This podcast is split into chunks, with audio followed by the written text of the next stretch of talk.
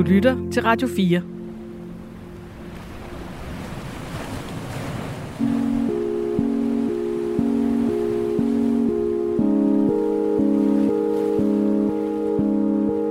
Det er en sommerdag i København. Nede ved kajen på lange linje står en spændt datter og venter på sin far.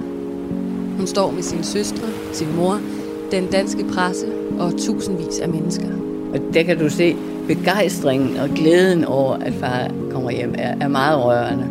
Manden, der vender hjem fra en rejse til Grønland, er nemlig kong Frederik 9. Og datteren, der venter, er prinsesse Margrethe, som næsten ikke kan være i sig selv for ren begejstring over at skulle se sin far om lidt. Strålende af gensynsglæde går kongen i land. Far har været savnet, kan man se. Hun var vel fars pige. Hvis du ser billeder, så er der en meget tæt og kærligt forhold mellem kong Frederik og uh, hans ældste datter. Hun elskede sin far. Simpelthen. Det var inden hun vidste, og, og kongen vidste, hvad der ventede hans ældste datter. Hendes titel står nemlig til at blive ændret til dronning. Men det var aldrig meningen, at hun skulle være tronfølger. Hun var jo en pige. Og det skifte bliver kilden til flere kriser i den unge prinsesses liv. Altså i modsætning til alle andre, kunne hun ikke vælge, hvad hun gerne ville være. Det er voldsomt, og det er dramatisk. Men hvordan håndterer prinsessen presset over nu at være Danmarks kommende regent? Det fyldte hende med redsel. Hun kunne ikke holde den tanke ud. I den her serie fremkalder vi kvinden bag kronen og lærer dronningen at kende som genert teenager, dedikeret kunstner og forelsket hustru. I januar har dronning Margrethe 50 års jubilæum som Danmarks statsoverhoved. Hun har taget arbejdet på sig som sin livsopgave og har samtidig formet rollen til sin helt egen. Men hvad er Margrethe, og hvad er monark? Det er jo på mange måder en, øh, en hård skæbne, kan man sige, at blive udvalgt til at skulle være Danmarks kommende dronning og skulle være et øh, samlingspunkt for en hel nation, når man af natur er sky og genert. Og er der nogle kanter, der er blevet slebet til for, at de to sider passer sammen? Det tager mange år for hende at komme overens med, hvad der skal ske. Velkommen til Margrethe.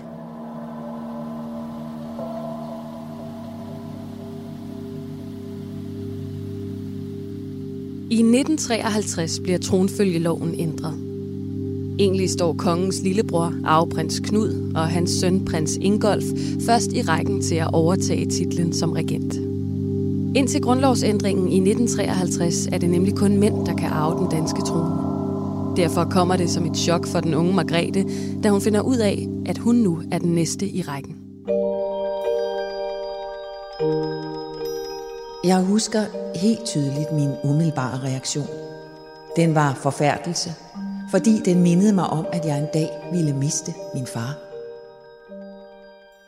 Jeg tror, når man ser det hele udefra, så øh, er det øh, i virkeligheden svært at forstå, hvor omvæltende det var for øh, dronning Margrethe, da hun som øh, ung pige, og hun var altså 13 år, skal vi lige huske på, pludselig får at vide, at øh, hun en dag skal være Danmarks dronning.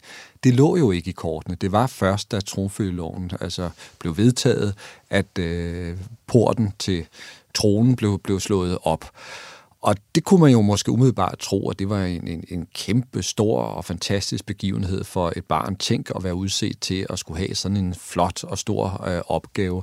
Men det var bare ikke sådan, det var for, for, for den lille pige dengang. Fordi det, der jo gik op for hende, det var, at den dag, at hun skulle blive Danmarks dronning, så ville det jo ske som konsekvens af, at hendes far var død. Det var simpelthen det, hun forstod dengang i situationen. Fortæller forfatter og politisk redaktør på Radio 4, Thomas Larsen for andre mennesker, der vil det jo typisk være sådan, at de vil have nogle forældre, der vil kunne følge dem og kunne følge med i, hvordan det går øh, i livet, når de tager nogle store skridt frem i tilværelsen, eller får øh, en forfremmelse, eller får et nyt øh, job. Det, der jo er lidt øh, specielt, for at sige det mildt, med, med, med dronningens situation, det er, at i det øjeblik, hun tager det afgørende skridt frem og kan sætte sig i tronen, så er der ikke en far længere. Der er ikke længere en konge til at hjælpe hende. Så sidder hun der alene, og hun sidder der, fordi han er død. Journalist Annelise Bistrup husker også, da tronfølgeloven bliver vedtaget, og hvordan det påvirker den unge prinsesse. Margrethe er 13 år og kan slet ikke klare at høre ordet dronning. Der går hun ind i en anden rolle, at der ved hun, når kong Frederik dør, så er det hende, der skal arve tronen. Men jeg tror, man prøver at afdramatisere det, og hun har jo også kunnet følge den debat, der var op til, at grundlovsændringen øh, gav os kvindelig tronfølge. Ret hurtigt, der fandt hendes veninder ud af, at man skulle slet ikke tale med hende om, at hun skulle være Danmarks dronning en dag. Fordi det, kunne, det perspektiv kunne hun ikke have, simpelthen fordi hun forbandt det med, at så ville hendes far ikke være, være til stede mere. I skolen tror jeg da også, at øh, man talte om det. Hun mindes en, en episode i skolen, hvor de snakker om, hvad, hvad de vil være, når de bliver store. Og så er der en af, af hendes kammerater, der siger, at du skal jo være dronning. Og det bliver så overvældende for dronningen, at hun simpelthen styrter ud af klasselokalet i, i gråd, fordi hun føler, at der er nogen, der går hende alt for tæt, alt for nær.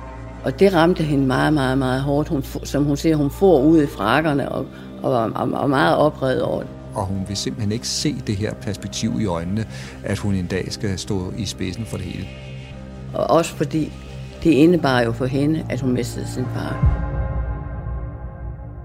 Det siger meget, og det siger også meget om, hvor trykket og presset hun var undervejs. Altså næsten som om hun skulle mase ned gennem gulvbrædderne på grund af det her pres, hun havde på sine skuldre. Jeg var sent udviklet og meget usikker, da jeg voksede op. Jeg blev forberedt på min kommende rolle af mine forældre, men det var ikke let. Jeg var ikke let. I dag kan jeg se, at min usikkerhed og mit ubehag sandsynligvis var en lige fordelt blanding af forfatningslov og hormoner. Den her periode er ikke kun svær for Margrethe selv, men i høj grad også for hendes forældre. De har opdraget hende til at være prinsesse, men nu skal de også forberede hende på at være tronfølger. Han var nok noget bekymret over, at øh, hun skulle øh, følge ham på tronen. Han synes, det var, at det var hårdt, og det, eller det kunne være hårdt, og øh, det var en stor belastning.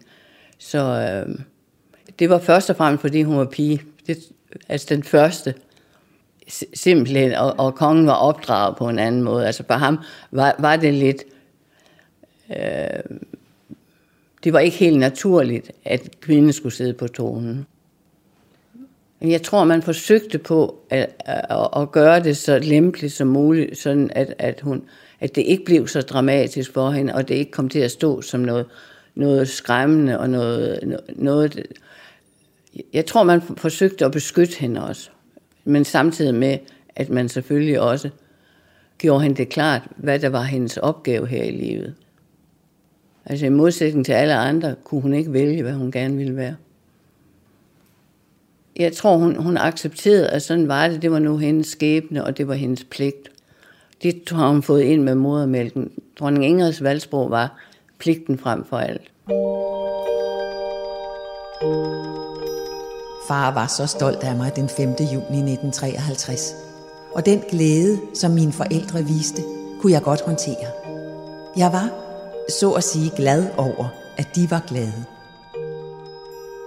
Det er jo på mange måder et paradoks, at øh, dronningen er endt med at være i en situation, hvor så mange mennesker øh, følger med hendes liv, og hvor hun så meget er i centrum, fordi dybest set, øh, så var det ikke noget, der bekom hende, hende vel. Altså hun elskede at sidde og bruge sine hænder og lave noget, der var kreativt, og så forsvandt hun jo også ind i, øh, i bøgernes øh, verden. Og det er ret interessant, der er flere af veninderne, der øh, samstemmende fortæller, hvordan hun sådan kunne blive væk, som de siger. Altså helt forsvinde fra verden og, og gå ind i sin egen verden, som de andre ikke var en del øh, af.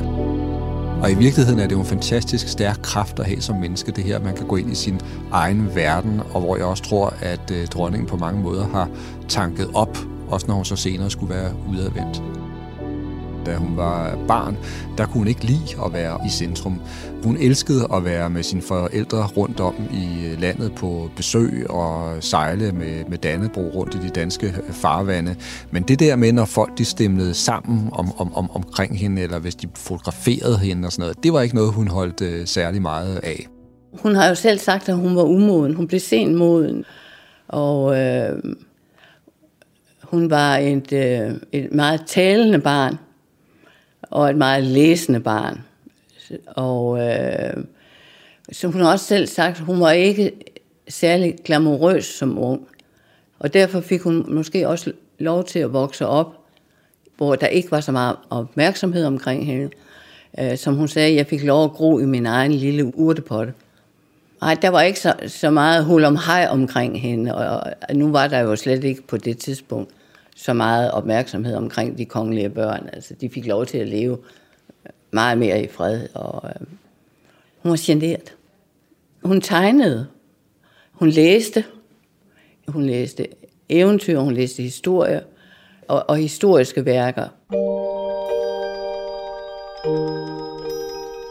Jeg gik klart mere op i bøger end tøj. De åbnede en anden og ny verden for mig. Jeg læste, eller rettere slugte bøger i sengen, længe efter jeg var lagt til at sove. Det var selvfølgelig ikke meningen, at jeg skulle ligge der og læse så længe, så jeg måtte gøre det i det skjulte.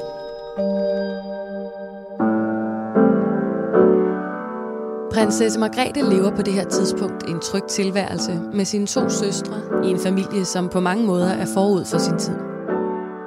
Jeg tror, de prøvede på at leve som en ganske almindelig kernefamilie, men det, gjorde, det var det jo ikke. Det var ikke en almindelig familie. Men øh, det var et tæt øh, familieforhold. Meget tættere end det, kong Frederik selv var vokset op i, som var et køligt officershjem, hvor der ikke var meget varme og kærlighed.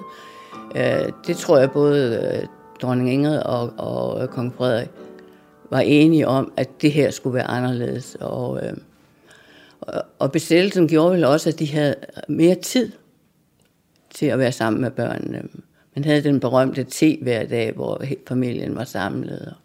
Det var, det var noget, dronning Ingrid tog med sig fra, fra sine øh, britiske rødder, at man samledes til te øh, sidst på eftermiddagen og, og talte om, hvad, hvad der var sket i dagens løb og øh, hvad der skulle ske. Og det var, sådan, det var det, der holdt sammen på familien. Det var den der berømte te. Hun får jo lykkeligvis lov til at have en ret normal barndom og ungdom, og det er måske også lidt specielt, når vi øh, skruer tiden tilbage, fordi på den måde var øh, både kong Frederik og, og dronning Ingrid måske nogle øh, øh, sjældent moderne forældre i virkeligheden. Altså det var, det var forældre, der viste deres øh, kærlighed øh, til de øh, tre piger, og som øh, havde et, øh, et tæt øh, familieliv, øh, og som havde oplevelser sammen, talte meget sammen. Det sigende af nogle af de øh, veninder, der kom øh, tæt på, på dronningen i de, i de år, altså de oplevede det virkelig som et helt usædvanligt varmt hjem, hvor de voksne og børnene var, var tætte på hinanden. Og øh, det har selvfølgelig givet dronningen en, en kæmpe øh, ballast, at hun havde sådan en, en familieliv, øh, sådan et familieliv og sådan en familie omkring hende, der kunne øh, skabe tryghed i hendes tilværelse. Jeg tror, hvis man gik rundt og så på øh, forholdene i, i andre kongehuse, så tror jeg, man kunne finde nogle miljøer, der var langt mere øh, stive, formelle og måske også lidt ukærlige. Og der lykkedes det jo virkelig øh, for kong Frederik og dronning Ingrid at skabe en øh, enorm tæt øh, familie med masser af, af kærlighed og varme og humor. De var sammen, de nød at, at gå i teateret sammen, altså delte den her øh, interesse for kunst og, og kultur. Øh, de hyggede sig og snakkede øh, og lavede sjov, øh, når de øh, spiste sammen øh, om aftenen. Forældrene havde børnene med rundt på deres øh, rejser øh, i, i Danmark. Øh, Øh, jeg tror, det var sådan nogle ting, der, der, der gjorde, at det var en, øh, en, en speciel familie. Og så var det jo også så lykkeligt, at øh, kong Frederik og dronning Ingrid, de, øh, altså, de fandt virkelig hinanden. Og øh, satte deres familie, deres børn, utrolig højt og viste det. Og det var måske det, der var det særlige ved det. Det var ikke altid, at forældrene viste det så tydeligt, som de gjorde det, altså når vi skruer tiden tilbage.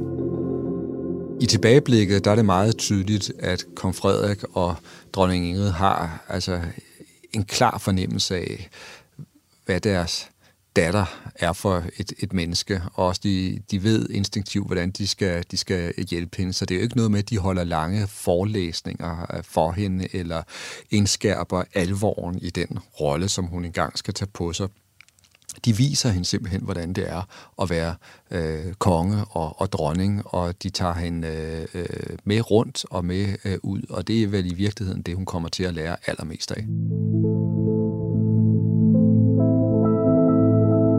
Det her tætte forhold mellem Margrethe, hendes søstre og forældrene bliver styrket i kraft af tiden. Familien oplever nemlig 2. verdenskrig på tæt hold. Journalist Annelise Bistrup fortæller, hvordan perioden gør et særligt indtryk på den unge prinsesse Margrethe. Hun er vokset op under besættelsen, hvad der også har præget hende meget. Hun siger selv, at hun ligesom måler alting i forhold til besættelsen. At hun er kommet til at, at sætte pris på mennesker, der udretter noget usædvanligt og gør noget imod alle odds. Derfor er frihedskæmperne, det er nogle af hendes store helte. Mennesker, der gør noget på trods af alt. Jeg er vokset op med, at fredelige forhold ikke er noget, der er givet. Det er noget, man skal være opmærksom på og passe på. Derfor er det også godt at mindes, at der var en gang, hvor vi mistede vores frihed, og nogen var parate til at give alt for, at vi kunne få den igen. Det var Nazi-Tyskland, der sad på Danmark.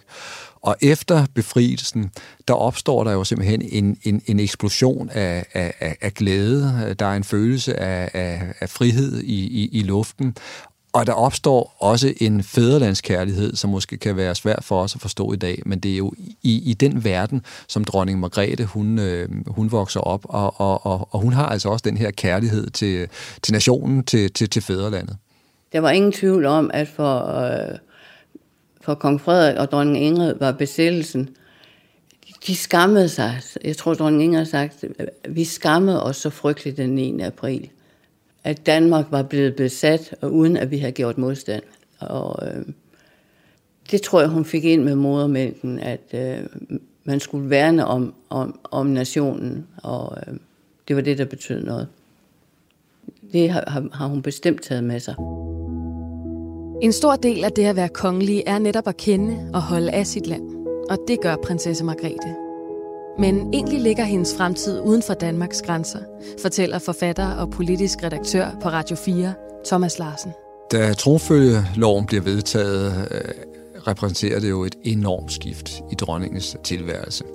Hun har selv fortalt, øh, og det gjorde hun i, et interview, jeg engang havde med hende, øh, der fortalte hun simpelthen, at, at det hun havde af fremtidsudsigter, det var, at hun troede, at hun en dag skulle giftes ind i et andet kongehus, og det vil i virkeligheden også sige at flytte fra, fra Danmark.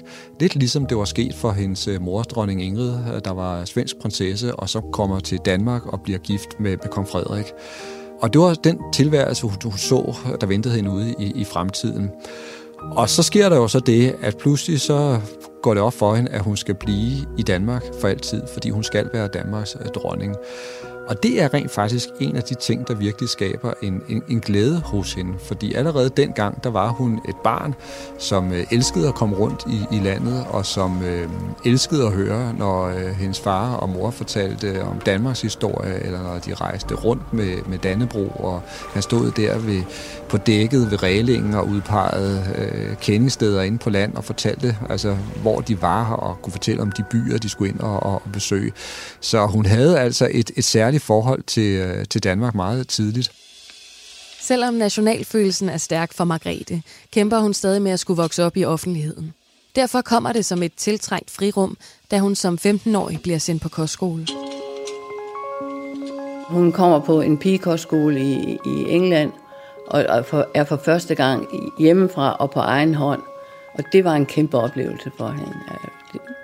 Frihed og øh, og hun havde det så skægt, altså. De, jeg, hun havde det så skægt, at både kongen og dronningen var bekymret for, hun ringer ikke hjem, og hun skriver ikke. jeg havde det så pragtfuldt, at jeg til tider glemte at kommunikere til mine stakkels forældre, der til sidst pålagde mig, at jeg måtte huske at skrive hjem. Jeg var all over the place i det nye spændende miljø, og var opslugt morgen, middag og aften. Mine klassekammerater, der i begyndelsen pænt og høfligt kaldte mig prinsesse Margrethe, gav mig kælenavnet Bounce, og snart blev jeg ikke kaldt andet end det. Det var en øjenåbner for hende at komme derover. Det var et frirum for, for tronfølgeren at komme på den engelske kostskole. Hun elskede at være derovre. Hun kom i biografen og kørte på cykel. Og hun, hun, hun følte, at, at hun var accepteret, og øh, at hun var ligesom de andre. Selvfølgelig var hun prinsessen, men hun blev behandlet fuldstændig som de andre, og, øh, og øh, Det tror jeg, hun nød vældig meget. Og der var heller ikke den store ydre opmærksomhed omkring det. Hun fik lov til at være der i fred og ro. Det var jo en forberedelse til, til at hun skulle være dronning, at hun kom til England. Da kostskoleåret var omme, var det en sorgens dag. Jeg tudbrølede, da jeg skulle sige farvel til skolen og dem alle sammen. Jeg vidste, at det var never again. At det år aldrig ville komme tilbage. Tanken var forfærdelig. Da hun kommer tilbage fra kostskolen, rammer realiteterne. Selvom hun er støttet af sine forældre, kan hun godt mærke, at hun skal lære at stå på egne ben. Især i forbindelse med hendes 18-års fødselsdag. Da dronningen bliver 18 år, der mærker hun det her forventningspres igen, og jeg vil sige i ekstrem grad. Og det er på mange måder mange rørende, fordi der, øh, er jo en masse mennesker, der er optaget af, at nu skal tronfølgeren blive 18 år, og hun bliver øh, myndig. Øh, hun skal øh, møde øh, befolkningen for første gang i, i egen ret, øh, træde frem på balkongen øh, over Amalienborgs øh, slåsplads. Øh, så for mange øh, mennesker så er det her en tid fuld af, af, af forventning, og det er spændende at se kronprinsessen træde frem på den måde.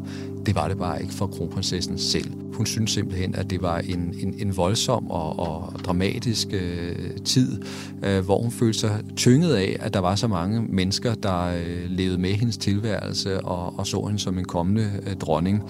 Og hun har selv forklaret, at hun jo næsten får et lille sammenbrud, altså i forbindelse med, at hun skal fylde øh, 18 år. Hun kunne slet ikke tage det, hun kunne slet ikke tage den opmærksomhed fra, fra omverdens side.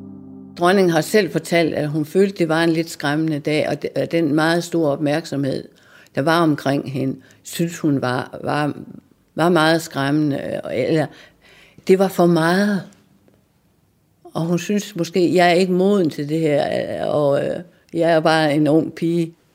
Der sker også det, at øh, hendes meget nære veninde, øh, Birgitta Hillingsø, er, er, er sammen med, med dronningen øh, i, i, i den periode. Og Birgitta Hillingsø kan altså også se på sin veninde, at det her pres, det er næsten ved at blive for meget af, af, af det gode. Det kan godt være, at hun dengang helst... Nej, om hun helst ville have været fri. Nej, det er svært at sige. Jeg tror også, det er svært for hende selv at sige det. Fordi det var ikke til diskussion. Hun skulle det.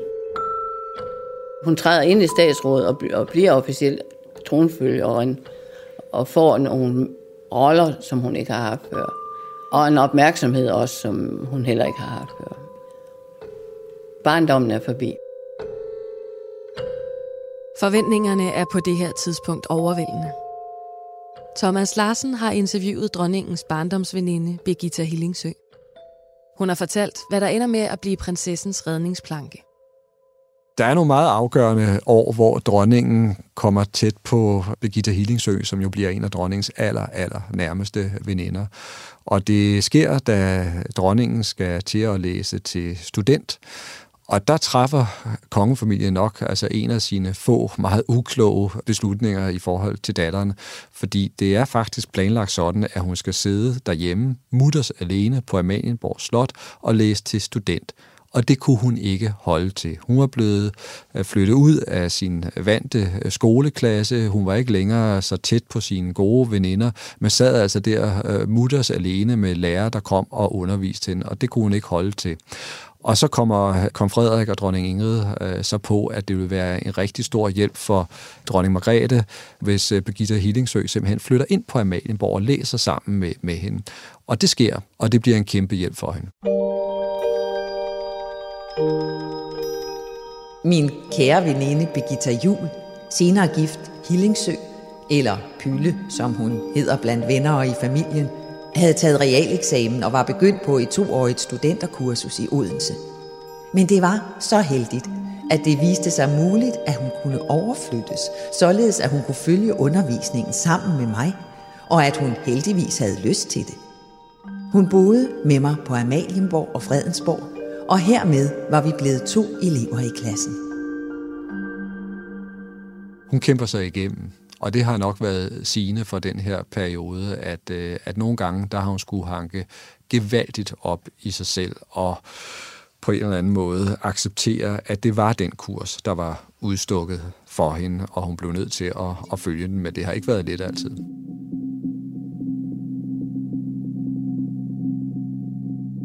Jeg tror, at når øh, dronningens krise øh, manifesterer sig så stærkt, da hun fylder 18 år, så skyldes det jo også, at der er nogle øh, meget formelle ting, der går i gang. Altså hun skal faktisk træde ud på balkongen og, og, og stille sig frem som tronfølger sådan for alvor. Ikke? Det er det, der bliver klart i, det, i den situation. Og så er det jo også der, at hun bliver introduceret for alvor til hele den politiske øh, verden, møder flere af, af tidens øh, vigtigste politikere øh, kommer med til et møde med den samlede regering.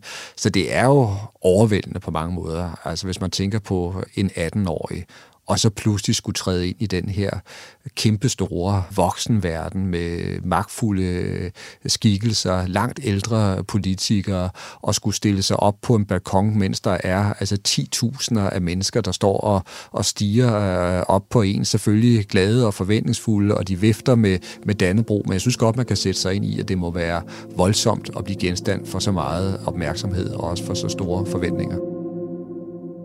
Hun håndterer det først og fremmest altså ved at vise den her styrke og, og, og selvdisciplin, som man virkelig ikke skal undervurdere, når man taler øh, om dronningen. Altså hun ved godt, at det er det, hun skal, og derfor så kæmper hun sig igennem det. Men hun får også en meget smuk og, og rørende hjælp fra sine forældre i den her periode. Og der er sådan en ret berømt anekdote, som hun selv har fortalt om, og det er, at da det går op for hende, at hun skal træde ud og hilse på hele befolkningen, havde nær sagt, der står der på Amalienborg Slottsplads, og hun skal gøre det i, i egen ret, hvor det er hende, man kigger på, og ikke kongen eller dronningen, men det er hende, der kan hun næsten ikke tage det. Og her har vi den nye dronning. Hun har forklaret, at hun følte som om, at det var, øh, som om hun skulle passere en afgrund, da hun skulle tage det her lille skridt ud på balkongen. Og der viser hendes far så, hvordan man skal gøre. Han viser simpelthen med armene, han breder dem ud, som om han ligesom fagner befolkningen og viser, at befolkningens hilsen går ham til, til hjertet, og han er glad for det. Og så viser han simpelthen sin datter med, med armene, hvordan hun skal tage imod. Og lidt efter, så ser man jo altså den her unge tronfølger med sådan lidt kajtede bevægelser prøve at fagne altså al den glæde og, og, og al den forventning, der strømmer øh, op øh, imod hende. Jeg tror, hun var skræmt over, at, at hun sådan en ung pige fik så meget opmærksomhed. Øh, og kunne hun leve op til det? Og hvad venter der mig? Altså, hvordan skal mit liv være? Det tror jeg, hun tænkte meget over. De tror, jeg kan det her, og det kan jeg også, og nu skal jeg ikke skuffe dem. Selvom prinsessen kan mærke, at hun er klædt bedre på til opgaven som tronfølger, så mangler der alligevel en vigtig brik i puslespillet. Opstår også en form for krise øh, nogle år senere, da dronningen er øh, ung kvinde, fordi der følger hun, hvordan hendes øh, nære veninder, de finder øh, deres øh, kærester, øh, de finder deres mænd, og de stifter familie, de får øh, børn. Og der flakser dronningen jo sådan lidt, lidt rundt omkring dem. For hvilken mand er egentlig klar til at gå bag en kommende dronning? Det er i virkeligheden hjerteskærende at tænke på, at hun går rundt og frygter, at der ikke er en mand, der vil være sammen med hende, og som ikke vil øh, leve på de vilkår, som han skal få, hvis han gifter sig med en kommende dronning. Og hvordan gør man det, når hele nationen følger med? Og der er nogle år, hvor det går hende på, at øh, hun frygter, at det kan blive svært for hende at finde en mand. Lyt med i næste afsnit af Margrethe. Der blev i udsendelsen her bragt klip fra det Danske Filminstitut, samt citater fra The Sunday Telegraph, bogen Undervejs af Tom Bux Vienti, samt bogen Monark og Menneske af Thomas Larsen. Serien Margrethe er produceret af Beam Audio Agency for Radio 4.